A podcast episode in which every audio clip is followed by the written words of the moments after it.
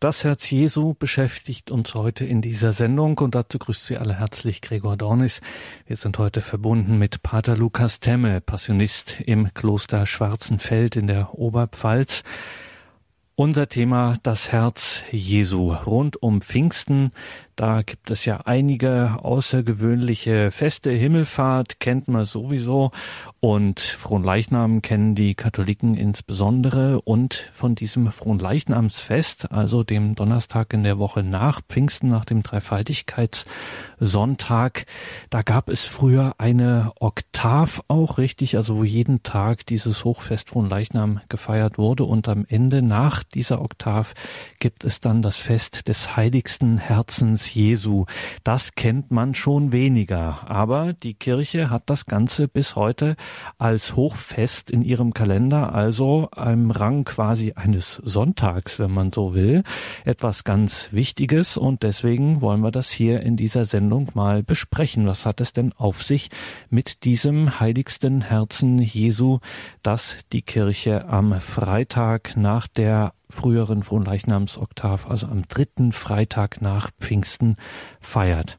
Wir freuen uns, dass wir dazu verbunden sind mit Pater Lukas Temme. Er ist Passionist, steht dem Kloster in Schwarzenfeld in der Oberpfalz vor und dort haben wir ihn am Telefon. Grüße Gott, Pater Lukas. Grüß Gott. Pater Lukas, reden wir nicht lange vorher um den heißen Brei, sondern gehen wir direkt rein. Was müssen wir denn oder was dürfen wir denn so zu diesem Fest und vor allem eben zu der Verehrung des heiligsten Herzens Jesu wissen? Was hält die Tradition der Kirche da bereit? Mhm. Ja, Sie haben das ja schon alles gerade gesagt, mit der Oktav nach von Leichnam und dem Tag danach. Das kann ich mir also schon mal sparen. Aber ich glaube, das Wichtige ist auch das, was Sie gesagt haben, dass dieses Hochfest des heiligsten Herzens Jesu gar nicht mehr so präsent ist wie die anderen Hochfeste, die sich nach Pfingsten noch anschließen, wie Dreifaltigkeitssonntag von Leichnam, diese Dreiergruppe halt. Und da könnten wir uns die Frage stellen, Herz Jesu, Herz Jesu Verehrung und das heute? Ist die Herz Jesu Verehrung wirklich etwas Neues? Oder gibt es sie nicht schon viel, viel länger? Als es eine Spiritualität der Margarete Maria Alacock gibt. Wenn wir ehrlich sind, gibt es sie eigentlich schon seit Beginn der Kirche. Eigentlich schon seit den Evangelien, seitdem die Evangelien geschrieben wurden. Denken wir an den Spruch oder an den Vers des Evangeliums. Ein Soldat stieß in seine Seite und sogleich floss Blut und Wasser heraus. Oder an den Vers aus dem Alten Testament. Sie werden auf den blicken, den sie durchbohrt haben, der sich im Johannesevangelium wiederholt. Bereits die Kirchenväter blicken auf dieses geöffnete Herz am Kreuz. Und sie bringen damit eine, das finde ich höchst interessant, eine andere Stelle des Johannesevangeliums in Verbindung, wenn sie sagen, wer Durst hat, komme zu mir und es trinke, wer an mich glaubt, aus meinem Innern werden Ströme von lebendigem Wasser hervorfließen. Ein ganz wunderbares Bild des Vergleichs findet man zum Beispiel bei Origenes, der das geöffnete Herz Jesu parallel oder dem gegenüberstellt der, des Alten Testamentes ähm, dem Felsen, mit dem Felsen vergleicht, auf dem Mose schlägt und aus dem dann das lebensrettende Wasser für das Volk Israel strömt. Ein schönes Bild. Christus lässt sich die Brust öffnen, damit das lebensspendende Wasser der Gnade in die Welt strömen kann. Vor allen Dingen auch in die Kirche. Ich denke auch an den Strom, der aus der heiligen Stadt hervorgeht und der das Land fruchtbar macht. Christus will mit seiner Liebe unseren oftmals im Alltag des Lebens zu einer spirituellen Wüste gewordenen Herzen wieder zu fruchtbaren Acker werden lassen, indem er dann den Samen des Glaubens der Hoffnung und der Liebe hineinstreuen möchte. Doch wer sich etwas auskennt in der Geschichte der Herz-Jesu-Verehrung, dem könnte bereits bewusst sein, dass es hier einen kleinen Unterschied gibt in Bezug auf die Herz-Jesu-Spiritualität, wie wir sie heute kennen. Nämlich in, der ersten, in den ersten Zeiten der Kirche ging es gar nicht so sehr um das Herz Jesu als solches, sondern vielmehr um die Gnaden, um die Früchte die aus diesem Herzen hervorgegangen sind. Also, um es einmal mit dem Bild zu sagen, mehr, man hat mehr auf das Wasser geschaut, das aus dem Herzen hervorquillt, mehr aus, aus dem, ja, aus den Früchten, als selbst auf das Herz zu schauen. Damit sogar auf die Kirche selbst, die ja aus dem, aus der Seitenwunde des Herrn hervorgegangen ist. Und erst später, in den späteren Jahrhunderten, gerade durch die heilige Margareta Maria Alacoque kommt es dann zu einer Verschiebung, wenn man das so sagen kann, in dem das Herz an sich in dem Mittelpunkt steht. Es geht bei der Herz-Jesu-Verehrung natürlich nicht um das Herz im natürlichen Sinn, obwohl auch das natürliche Herz Jesu immer noch das göttliche Herz ist. Es geht auch nicht nur um die Verehrung des Herzens als eine Art Symbol, als etwas, was zeichenhaft für die göttliche Liebe steht. Wir müssen schon etwas tiefer schauen. Es geht hier um das konkret Menschliche und das verborgene Göttliche, das wir anbeten und verehren. Unser Blick sollte tiefer gehen, als nur auf das rein menschliche Herz zu schauen und dies zu verehren. Ein Blick in das geöffnete Herz oder auf das geöffnete Herz möchte uns vielmehr lehren, auf das Herz des Vaters auch zu schauen. Der Vater, der seinen Sohn in diese Welt schickt, um einer von uns zu werden, um am Kreuz noch einmal sein sich das Herz öffnen zu lassen und nochmal ganz deutlich zu machen, ich gebe alles für euch. Ich gebe den Sohn, ich lasse dem Sohn das Herz öffnen und deshalb ist es auch ein recht schönes Bild, wenn wir sagen, aus diesem geöffneten Herzen entspringen die Sakramente der Kirche. Es ist also eigentlich wie so ein roter Faden, der sich vorzieht. Gott Vater, der den Sohn in die Welt schickt, der Sohn, der sich hingibt und durch die Hingabe und Öffnung seines Herzens der Kirche auch noch einmal diesen Brunnen der Sakramente öffnet und seine Liebe in dieser Welt präsent hält.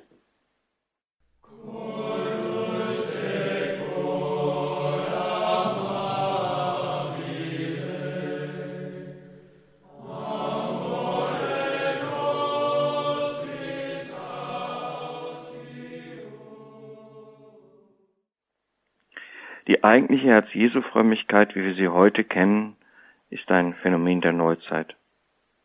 Sie ist zutiefst verbunden mit den Visionen der heiligen Margareta Maria Alacoque in Parademonial, die im Jahre 1673 ihren Anfang nehmen.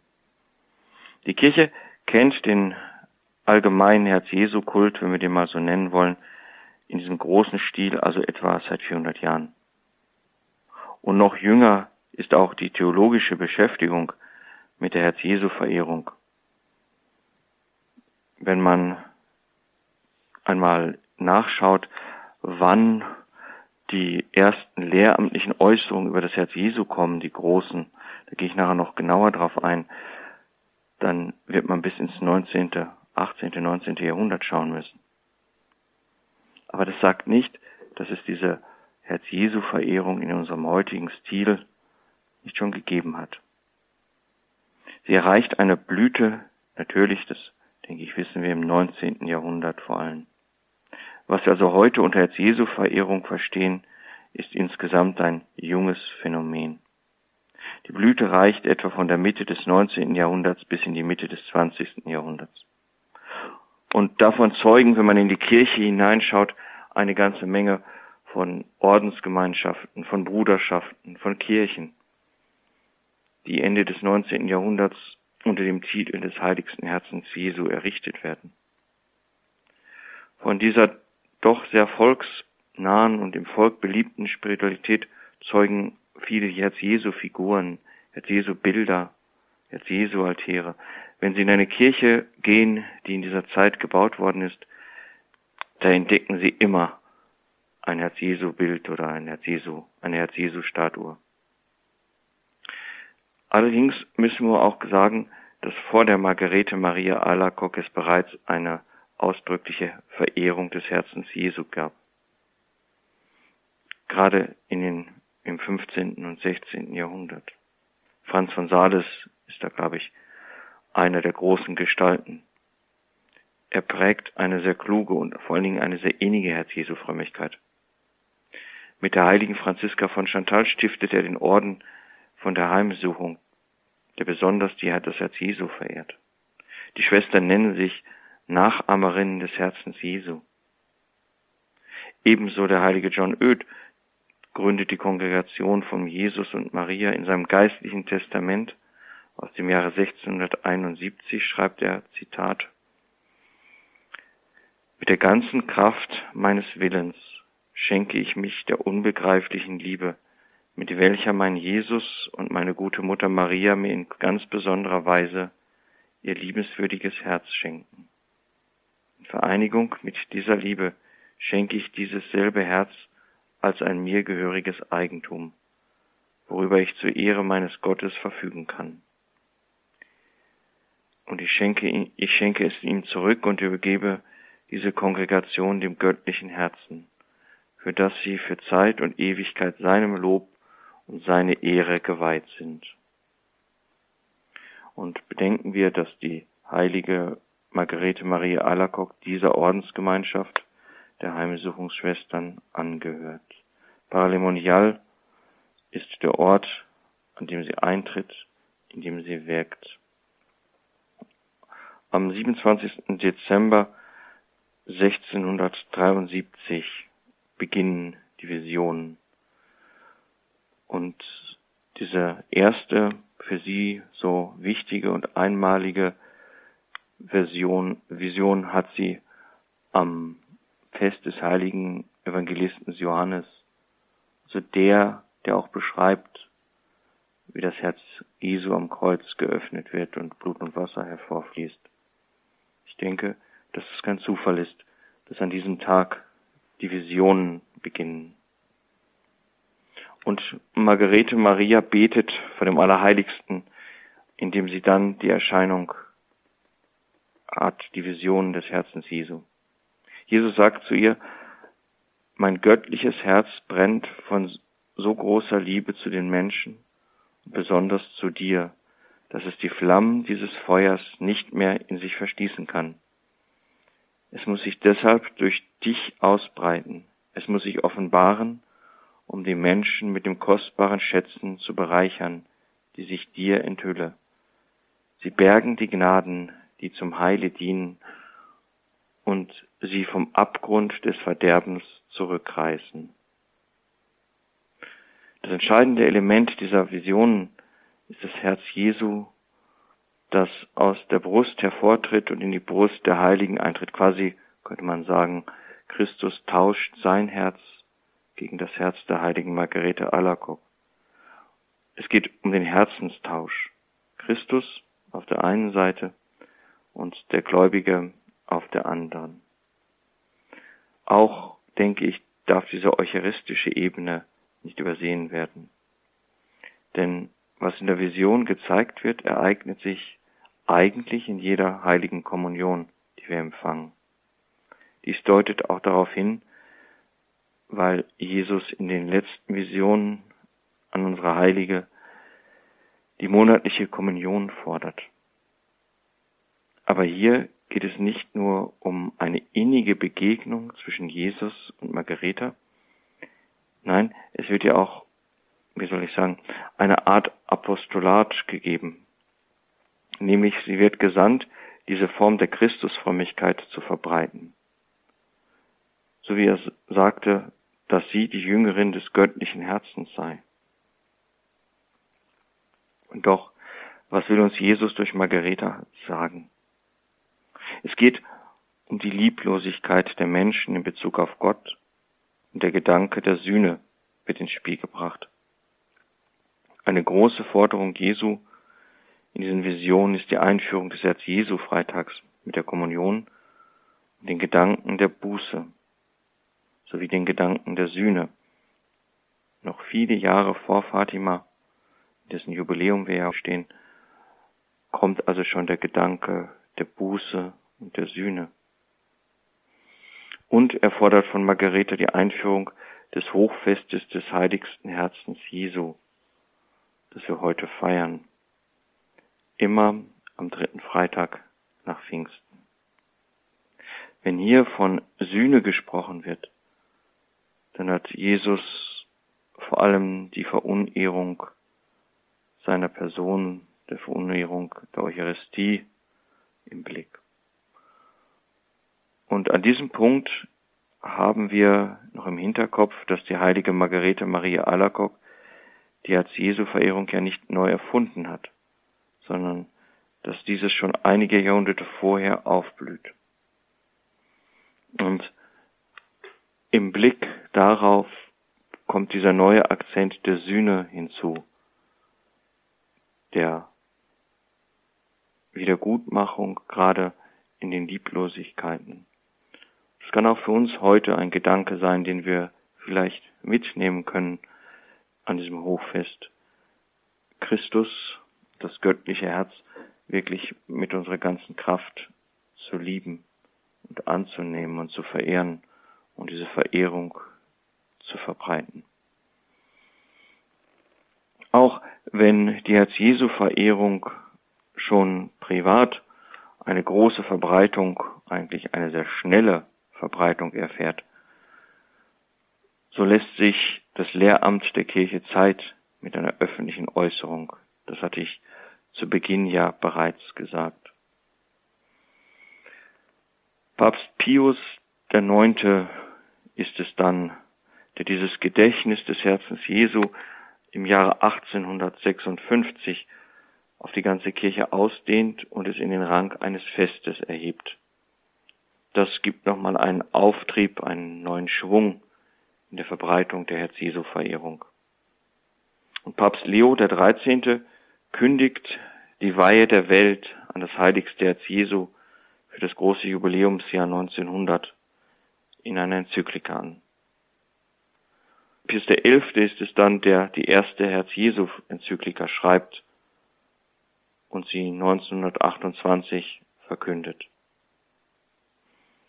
Wenn man nun in die Lehrschreiben der Kirche schaut, so fällt auf, dass die erste große Auseinandersetzung, theologische Auseinandersetzung vom Lehramt, die veröffentlicht wird, Pius XII. ist, der ebenfalls eine Herz-Jesu-Enzyklika schreibt und dort eine gute Zusammenfassung über die Theologie dieser speziellen Frömmigkeit verfasst. Und Gott setzt ja durch Menschen auch immer wieder Akzente, dass der Weg, den Gott für die Kirche, für die Gläubigen und auch den Weg der Spiritualität vorgesehen hat, weitergeht, dass es vorangeht, wenn man das mal so sagen kann. So schickt er auch immer wieder Menschen, die mit neuem Schwung und mit neuen Akzenten die Herz-Jesu-Verehrung ja, wachhalten, auf den Weg bringen wieder. Eine solche Person ist zum Beispiel die selige Schwester Maria Droste zu Fischering, eine Schwester vom guten Hirten. Sie hat gelebt von 1863 in Münster geboren und sie stirbt 1899 in Porto. Und das Spannende ist, dass sie Papst Leo immer wieder bittet, doch die Welt dem Herzen Jesu zu weihen. Und sie stirbt während der ersten Vesper des Hochfestes vom Herzen Jesu am Vorabend der Weihe. So als wolle sie der Kirche sagen, ich habe meinen Dienst, meinen Auftrag, den mir Gott gegeben hat, erfüllt. Während ihre Mitschwestern die Vesper singen, stirbt sie in ihrer Klosterzelle. Und auf ihr Drängen hin hat Papst Leo 1899 und zum Beginn des 20. Jahrhunderts die Weihe der Welt an das heiligste Herz Jesu vollzogen. Einen großen Aufschwung erlebte auch da nochmal die Herz Jesu Verehrung.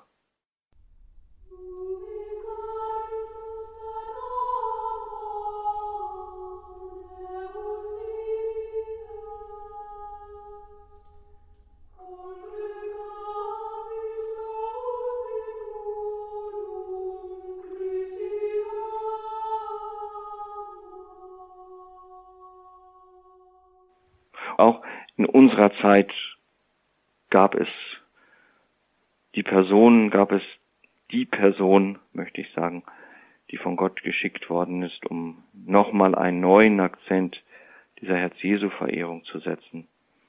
Und ich denke hier im Besonderen an die Spiritualität der Barmherzigkeit der heiligen Schwester Faustina, die wir auch zu der Herz-Jesu-Verehrung zurechnen dürfen. Ihr zeigt der Herr wiederum sein Herz. Und in den Visionen spielt immer wieder das Herz eine wichtige Rolle. Ich möchte Ihnen drei Zitate aus Ihrem Tagebuch vortragen. Da schreibt sie zum Beispiel, mein Herz, dass Jesus zu ihr sagt, mein Herz ist von Mitleid und Barmherzigkeit für alle überfüllt. Oder er sagt zu ihr, mein Herz ist überfüllt von großer Barmherzigkeit für die Seelen, besonders für die armen Sünder. Könnten sie doch nur verstehen, dass ich für sie der beste Vater bin. Für sie sind aus meinem Herzen Blut und Wasser geflossen, wie aus einer Quelle, die mit Barmherzigkeit überfüllt ist. Oder noch ein drittes Zitat. Aus all meinen Wunden fließt wie in Strömen Barmherzigkeit für die Seelen. Aber die Wunde meines Herzens ist die Quelle der unergründlichen Barmherzigkeit. Aus dieser Quelle strömen alle Gnaden für die Seelen. Die Strahlen des Erbarmens brennen mich.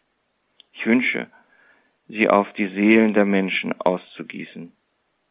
Künde der ganzen Welt von meiner Barmherzigkeit. So sagt Jesus zur heiligen Schwester Faustina.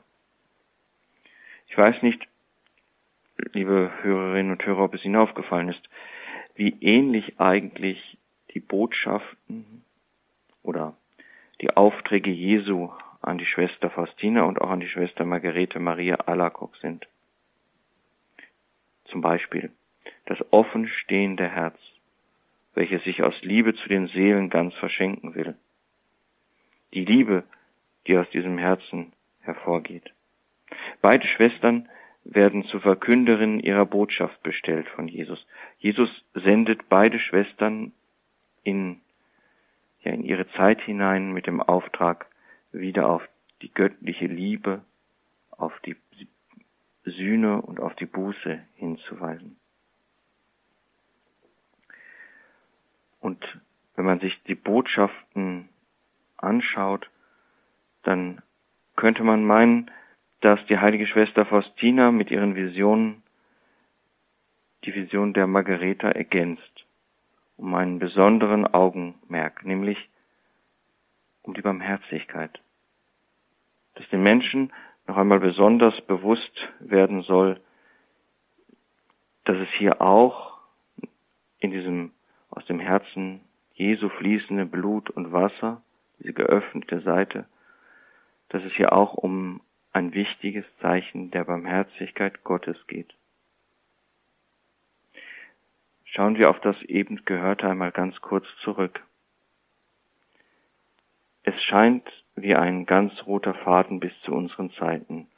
Wir haben im Evangelium begonnen, wo Johannes schreibt, dass der Soldat dem Herrn das Herz geöffnet hat. Wir haben auf die Kirchenväter, also auf die großen Persönlichkeiten des Glaubens zu Beginn der Kirche geschaut, wo man die Sakramente, wo man ja die Werke dieses dieser gekreuzigten Liebe in den Mittelpunkt gestellt hat. Wir haben auf Margarete Maria Alacock und die selige Droste zu Fischering geschaut, die die Verehrung und die Weihe des Herzens Jesu und die Einsetzung des Herz Jesu Freitages und des Herz Jesu Festes gefordert haben. Und im letzten Schritt haben wir auf Schwester Faustina geschaut, die zu dieser, ja, zu der Liebesmystik, möchte ich sagen, zu der Herz Jesu Mystik noch den Akzent der Barmherzigkeit bringt. Gottes Weg mit den Glaubenden ist bereitet. Und Gott bereitet immer wieder neu diesen Weg. Immer wieder neu schließt er den Menschen von heute auch Türen auf, ihn zu gehen. Und ich finde es ein recht schöner Satz, wenn man sagt, unser Herz kann an seinem Herzen gesunden, in der Vereinigung mit ihm. Durch die Sakramente, durch die Werke der Liebe, auch besonders durch die Weihe an das Herz Jesu, die Jesus durch Margarete Maria Alacock und die selige Maria Droste zu Fischering gefordert hat. Aber die Weihe allein genügt natürlich noch nicht, sondern wenn wir diese Weihe vollziehen, dann müssen wir die auch mit Leben erfüllen. Wir sollten diese, diesen Akt der Weihe, die wir, oder die viele ja an jedem Herz Jesu Freitag immer wieder auch in den Kirchen erneuern, wir sollten sie dann auch schon ernst nehmen. Denken wir daran, das Herz des Erlösers, so heißt es in der Präfation des Hochfestes, das Herz des Erlösers steht offen für alle, damit wir daraus schöpfen. Schöpfen wir reichlich. Die ganze Geschichte der Herz-Jesu-Verehrung zielt darauf hin, die Herzen zu vereinigen, Gott und Mensch zusammenzuführen in der Liebe des göttlichen Herzens. Und das Wunderbare ist, jeder darf kommen. Jeder ist eingeladen, zu diesem Herzen zu kommen und zu schöpfen. Selbst die, die nicht kommen wollen oder nicht kommen können aus irgendwelchen Gründen, selbst die dürfen wir mit hinbringen und in den Quell der Gnade tauchen, die aus dem göttlichen Herzen hervorgeht. Die Quelle des göttlichen Herzens versiegt nicht. Ganz im Gegenteil. Je mehr wir schöpfen, umso reichlicher sprudelt sie. Manchmal kommt es mir so vor, als wenn wir diese sprudelnde Quelle vergessen haben. Jeden, jeder ersten Freitag im Monat sind wir eingeladen, den Herz-Jesu-Freitag mitzufeiern. In vielen Kirchen in unserem Land werden Anbetung und die Herz-Jesu-Weihe gehalten nutzen wir dieses Angebot und bringen wir die Leute hin, die sich schwer tun, vielleicht auch gerade im durchbohrten Herzen die Liebe zu finden. Aber Gott ermuntert uns gerade da immer wieder neu, die Menschen hinzubringen, in dieses göttliche Herz zu tauchen, in diese Quelle hineinzutauchen. Hier in dieser göttlichen Quelle dürfen wir gesunden. Christus ist es, der aus dem Bösen durchaus auch Gutes werden lassen kann. Wenn es uns gelingt, und das ist unser Job, das Vertrauen aufzubringen und loszulassen, uns mit unseren Wunden der Schuld vom Herrn anschauen zu lassen. Wie schwer fällt uns das immer wieder, mit unserer Schuld vor Gott zu stehen. Wie perfekt wollen wir eigentlich sein, wie rein, wie gut. Und wenn wir ehrlich sind, wie viel Schuld und wie viel Sünde klebt an uns. Aber gerade da lädt uns Christus ein, zu kommen, zu seinem Herzen zu kommen und uns in diese Quelle des Heils tauchen zu lassen, bildlich gesprochen, Heil schenken zu lassen. Wir dürfen mit unserer Schuld zu diesem göttlichen Herzen kommen und die Heilung zu erfahren, die Bekehrung zu erbitten und uns und umzukehren hin zum Quell der Liebe. Gott hat in der Offenbarung über sein Herz und über die Verbreitung seiner gekreuzigten Liebe den ersten Schritt getan, indem er uns sein Herz öffnet. Nun liegt es an uns, auf ihn zuzugehen. Ich denke, unser erster Schritt sollte es sein, die Haltung einzunehmen, dass wir letztendlich auch hier wie so oft, wie eigentlich bei den ganzen Sakramenten der Kirche, Empfangende sind. Aber wenn ich mich in die Position des Empfangenden versetze, dann muss ich doch auch anerkennen, dass ich ein sündiger Mensch bin, dass ich eigene Schuld habe, dass ich nicht die Schuld der anderen mitbringen kann, wie wir das so gerne doch tun und sagen, ja, aber der und der und der, sondern dass wir mit all dem, was Schuld an uns ist, zu ihm kommen dürfen. Und die Versöhnung, das ist ja auch eine Voraussetzung der Herz-Jesu-Freitage, Beichte und Kommunion, die Versöhnung im Beichtstuhl zu empfangen und dann zum Tisch des Herrn zu treten und Jesus selbst in unser Herz aufzunehmen. Wir sollen unser Herz öffnen, damit er ähnlich wie bei der Margarete Maria Alacock auch in unser Herz einziehen kann. Wir alle sind Sünder. Es erfordert Glauben und Vertrauen. Aber haben wir nicht oftmals auch Angst, uns Gott ganz anzuvertrauen, uns von Gott ganz führen zu lassen? Sollten wir nicht in einem weiteren Schritt aus dieser Liebe heraus, die wir erkennen, ich meine, wenn wir auf das durchbohrte Herz schauen, soll uns bewusst werden, das sind wir Gott wert. Das tut Gott für uns, denn er hätte es ja nicht gebraucht. Wenn wir diese Liebe Gottes, die dahinter steckt, hinter der Kreuzigung Christi, hinter dem Leiden Christi und hinter der Öffnung dieses göttlichen Herzens, wenn wir diese Liebe einmal erkannt haben, dann fordert das von uns eine Antwort. Eine Antwort, die deutlich macht, dass wir unser Leben ihm geben wollen. Dass wir uns ja von Gott, vom Jesus Christus, vom Evangelium führen lassen wollen zu diesen sprudelnden Quellen des Heils. Und es sollte um mehr gehen als um eine Verehrungsform, mehr, die wir praktizieren sollten. Es sollte darum gehen, dass wir danach streben, diesem göttlichen Herzen in der Liebe gleichförmig zu werden. Das werden wir nie erreichen, aber wir sollten es versuchen, möglichst nah ranzukommen.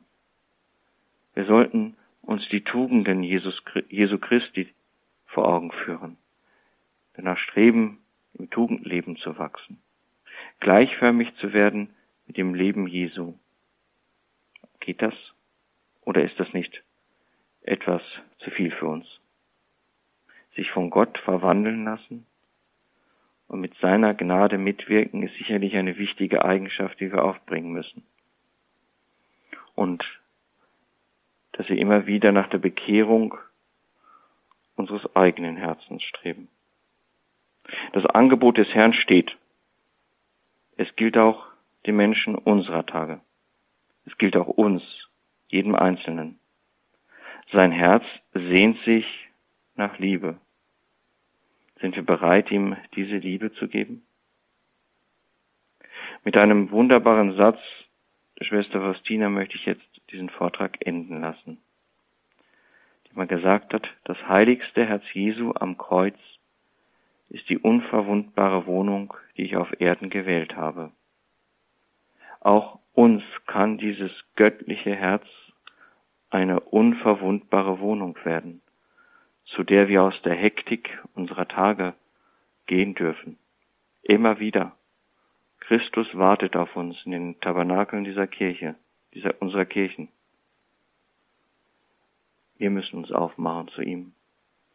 Er hält auch für uns diese unverwundbare Wohnung seines geöffneten Herzens bereit. Wir dürfen uns in der göttlichen Liebe versenken ein Quell des Heils. Dazu sind wir immer wieder eingeladen, ganz besonders an diesem Hochfest des heiligsten Herzens Jesu und an jedem Herz-Jesu-Freitag, aber auch die anderen Tage des Jahres steht für uns dieses göttliche Herz, diese Quelle des Heils bereit, aus der wir schöpfen dürfen. Üben wir uns zunächst in der Spiritualität, mit der wir uns immer wieder neu beschäftigen und vor allen Dingen, das ist vielleicht das Wichtigste und das Schwierigste, dass diese Spiritualität fruchtbar wird in unserem Handeln, in unserem Reden in den Werken der Liebe, die uns aufgetragen sind. Dankeschön.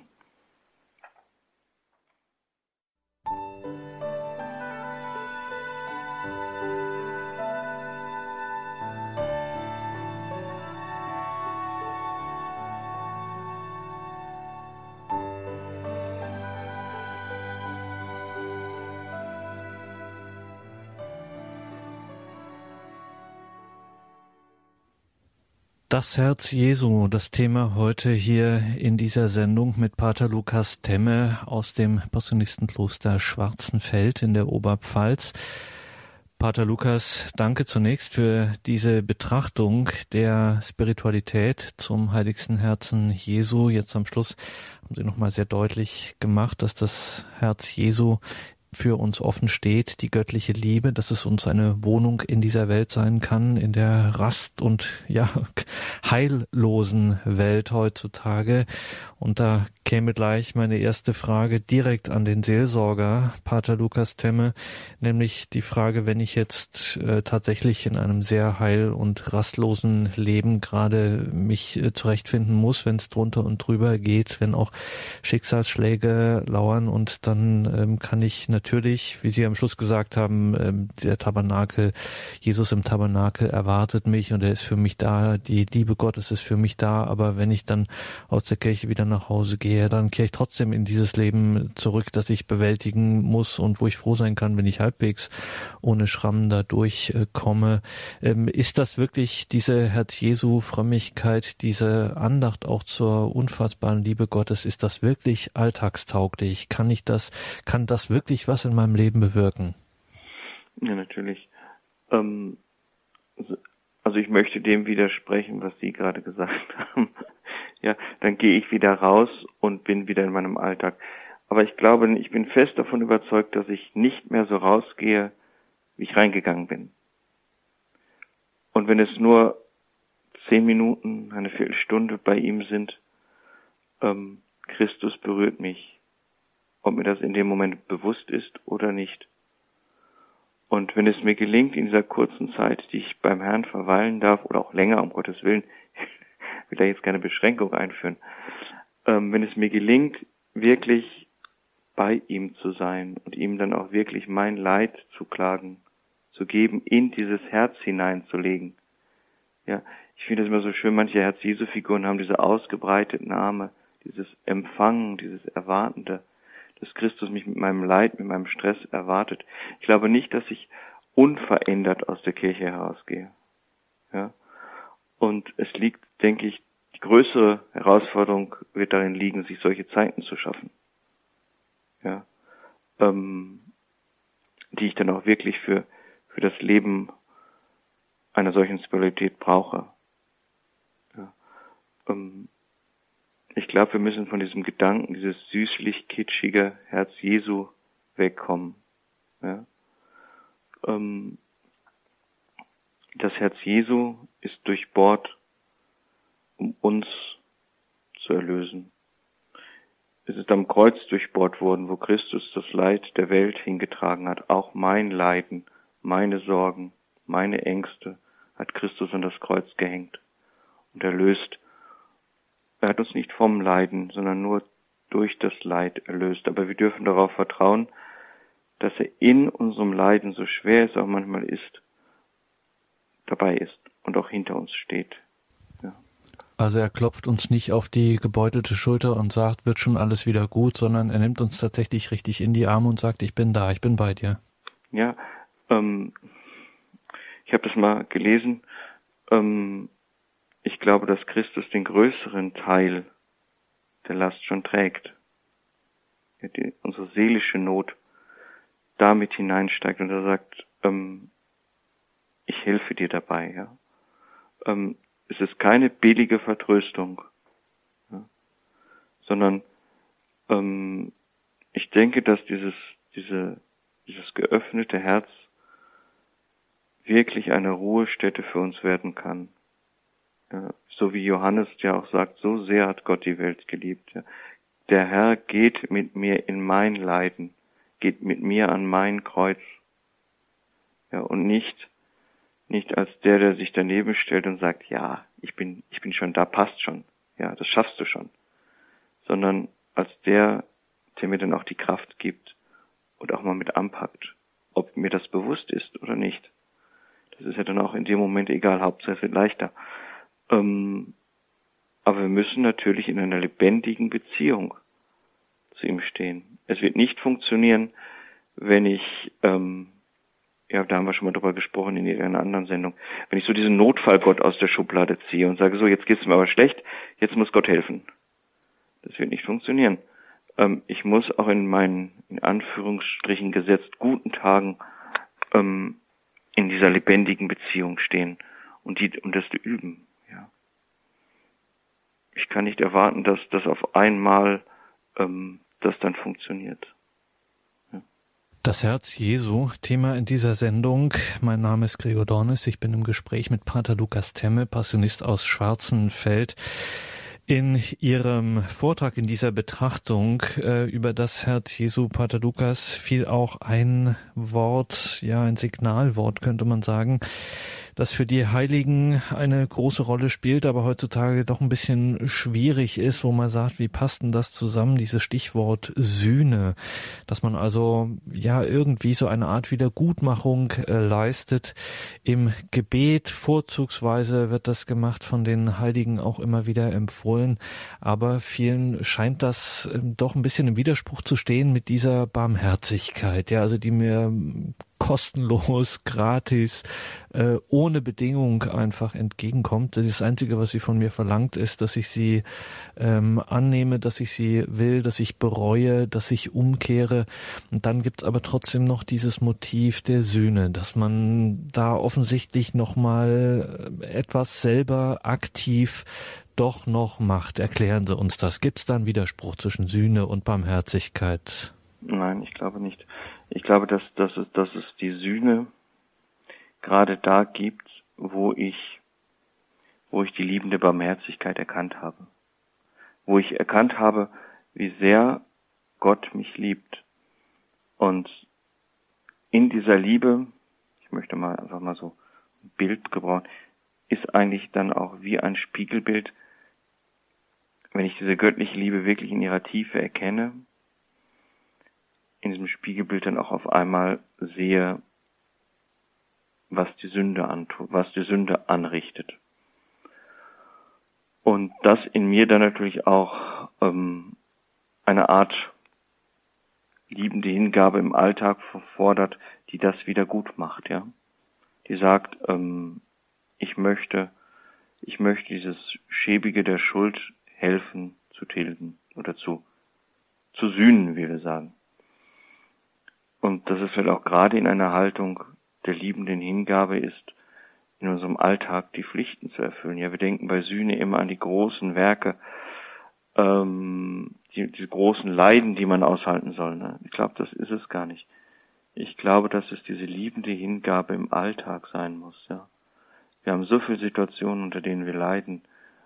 Diese angenommen aus einer lieben, liebenden Haltung Gott gegenüber und ihm als, als Sühne gegeben, denke ich, ist ein unendlich großer Schatz. Ja, und kann damit auch, auch wieder ähm, eine innere Freiheit, eine, eine liebende Haltung anderen schenken, die vielleicht in ihrer Schuld so versunken sind, dass sie diese Barmherzigkeit, die Gott reicht, nicht erkennen können. Ein Motiv, was auffällt, gerade hier, wenn man auf das heiligste Herz Jesu schaut, was ja, wie wir von Ihnen heute gelernt haben, äh, in dieser breiten Verehrung auch ein, ähm, ein sehr junges Phänomen in der Kirchengeschichte ist. 19. bis 20. Jahrhundert ähm, startet das so richtig durch, wenn man es mal so sagen will. Pater Lukas, in diesen Zeiten, in denen es auch für die Kirche so heftig wurde, wo man eigentlich annehmen müsste, dass es jetzt heißt, okay Leute, jetzt mal an die Gewehre und äh, leert die Waffenkammern und kämpft jetzt mal an Barrikaden und so weiter und so fort, da fällt auf, da spielt diese Form des Gebetes, der Betrachtung, der Vereinigung auch mit Gott, dieses Hineinversenkens in seine Liebe eine immer größere Rolle. Das scheint irgendwie widersprüchlich. Die Welt wird immer lauter, immer schriller, immer greller wird es. Und in der Frömmigkeitsgeschichte äh, wird diese starke Innerlichkeit, das immer intensivere Gebet, haben wir ja auch in den Erscheinungsbotschaften der Gottesmutter immer dieses gebetet, betet, kehrt um, sühnt und so weiter. Wie kommt das, dass es ausgerechnet diese äh, Bewegung, diese Antwort sozusagen der Kirche gibt? Nee, ich meine, es ist keine Antwort der Kirche, sondern es ist eine Antwort des Himmels. Ähm, schauen Sie doch einfach nur mal die, ich meine, die, die Entstehung der neuen Gemeinschaften jetzt und so. Das, das gibt ja alles immer wieder eine Antwort auf einen Mangel. Ja, Gott antwortet durch das Wirken des Heiligen Geistes damit ja auf etwas, was, was der Gesellschaft und was der Kirche fehlt. Ich finde es bezeichnend, dass die neuen geistlichen Gemeinschaften und Gruppierungen, die jetzt zu unserer Zeit in der Kirche entstehen, alle den Aspekt der Anbetung haben oder viele den Aspekt der Anbetung haben. Ähm, will uns da der Himmel nicht zeigen, dass uns da vielleicht ein Mangel entstanden ist, dass wir in den Jahren sehr viel Wert auf Gemeinschaft gelegt haben, was gut und richtig ist, aber dass wir die Anbetung vernachlässigt haben und da vielleicht wieder nur ansetzen sollen und dass uns Gott da ein Heilmittel auch für unsere so hektische Gesellschaft vor Augen hält, indem er sagt, kommt zu mir, die ihr mühselig und beladen seid, ich werde euch Ruhe verschaffen, nämlich bei mir, in der Anbetung. Ja. Ähm, ich glaube, dass uns da der Himmel immer wieder ähm, so ein Stück weit, ich will nicht sagen, den Spiegel vorhält, aber ähm, ein Weg zeigt auf das, was uns mangelt. Ja. Stellen Sie sich mal vor, Sie kommen aus Ihrem stressigen Alltag in die Kirche hinein und da geht's genauso stressig weiter. Ähm, da werden Sie, glaube ich, kaum zu, zu einem Gebet kommen. Da werden Sie kaum eine Erfahrung von Göttlichem machen, sondern zur Ruhe zu kommen, so wie in der Heiligen Schrift auch steht, in der Ruhe begegnet der Mensch Gott. Ja, die Gottesbegegnung finden alle in der Stille statt. Und da möchte uns der Herr, glaube ich, hinführen, dass wir wieder frei werden für eine Begegnung mit ihm. Und da dann auch die Kraft finden, unseren Alltag zu meistern. In der heutigen Sendung ging es uns bei Radio Horeb und Radio Maria um das Herz Jesu. Wir waren verbunden mit Pater Lukas Temme, Passionist aus Schwarzenfeld. Das ist ein sehr schönes Kloster in der Oberpfalz. Passionisten.de ist die Homepage der Passionisten, passionisten.de. Schauen Sie dahin, viele Beiträge, viele Infos. Äh, dies lohnt sich auf jeden Fall, dieser Ausflug auf die Homepage passionisten.de. Danke, Pater Lukas. Wir lassen Sie nicht gehen. Jetzt haben wir so viel über das Gebet und über das geöffnete Herz Jesu, aus dem die Sakramente der Kirche entspringen, das Zeichen der Barmherzigkeit gehört. Wir können Sie natürlich nicht gehen lassen, ohne Sie nicht zuvor um den Segen gebeten zu haben. Ja, aber natürlich. Der Herr sei mit euch. Und mit deinem Geiste. Auf die Fürsprache der heiligen Margarete Maria Alacock, der heiligen Schwester Faustina, der seligen Maria Droste zu Fischering, segne und führe euch der Herr zu den Quellen seines geöffneten Herzens, und er bewahre euch vor allem Bösen, allem Übel, und führe euch zum ewigen Heil. So segne euch der allmächtige und gütige Gott, der Vater und der Sohn und der Heilige Geist. Amen. Amen.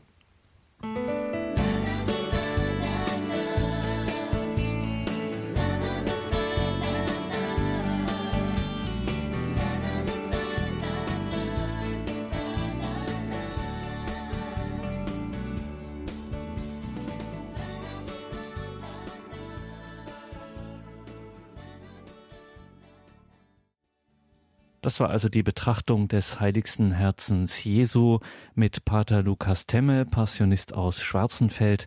Ein bisschen Zeit haben wir noch für einen kleinen Impuls, für eine kleine Betrachtung. Das Thema Anbetung, auch Verweilen vor dem Tabernakel, das Zugehen Gottes auf uns und unser Zugehen auf Gott hin, gerade vor dem Tabernakel, vor dem Allerheiligsten. Das hat ja heute in der Betrachtung eine besondere Rolle gespielt und eine Möglichkeit sind die offenen Kirchen, dass also Kirchen bewusst offen gehalten werden, dass Menschen sich bereit erklären, solange man die Kirche offen hält, dort zu sein, dort zu verweilen, ein bisschen halt auch aufzupassen, wie das heutzutage ja notwendig ist. Sowas gibt es auch in Brandenburg an der Havel. Die dortige katholische Gemeinde hält am Samstag und Sonntagnachmittag in der Regel für zwei Stunden die Kirche offen für Menschen, die dort beten möchten, die einfach nur dort verweilen möchten. Und einer, der dort regelmäßig zugegen ist, Horeb-Hörer können sich denken, wer das ist natürlich Diakon Werner Kiesig. Er schließt dann die Kirche auf, ist dort während dieser Zeit, schließt die Kirche wieder zu. Kann man sich denken, bei Diakon Werner Kiesig aus Brandenburg an der Havel, da kommt das eine oder andere meditative Gedicht heraus und eines, das heute auch in unsere Betrachtungen gut passt, hören wir zum Ausklang dieser Sendung. Mein Name ist Gregor Dornes. Ihnen allen einen gesegneten Abend und eine behütete Nacht und jetzt ein paar Gedanken von Diakon Werner Werner Kiesig. Hab mich zur Aufsicht wieder einmal eingefunden, in dir, du Gotteshaus dem heiligen Nikolai geweiht. Werde erneut verweilen hier zwei Stunden erwartungsvoll, ob auch noch andere für dich Zeit. Der zweite Maientag und angefüllt mit Kühle. Wenig verlockend wohl heut zum Spazierengehen. Auch anderswo gibt es nur überwiegend leere Stühle. Da wird wohl hier erst recht nicht viel geschehen. Bisher bleibt's leer. Herr, keiner ist gekommen. Du bist wie oft und oft verlassen und allein. Es hat sich wieder keiner Zeit für dich genommen. Ich wäre ja auch nicht hier, müsste ich's nicht sein. Was würdest du, wenn wir nur wollten, immerfort uns geben? Doch wir begnügen uns mit all dem, was nicht bleibt, genießen Augenblicke nur statt ein erfülltes Leben und haben uns die Billigungebote einverleibt. Wir sehen sie nicht, die von dir angebotene Segensfülle und lassen blenden uns von all dem falschen Schein, vertrauen mehr der aufreizenden Hülle und lassen dich mit deinem Angebot nicht ein. Herr, bitte, lass mich nicht urteilen darüber und auch nicht verzagen. Lass mich sie alle betend heut in diese Kirche stellen. Weil du uns liebst, wirst du uns dennoch tragen und fließen lassen für uns deines Heiles Quellen.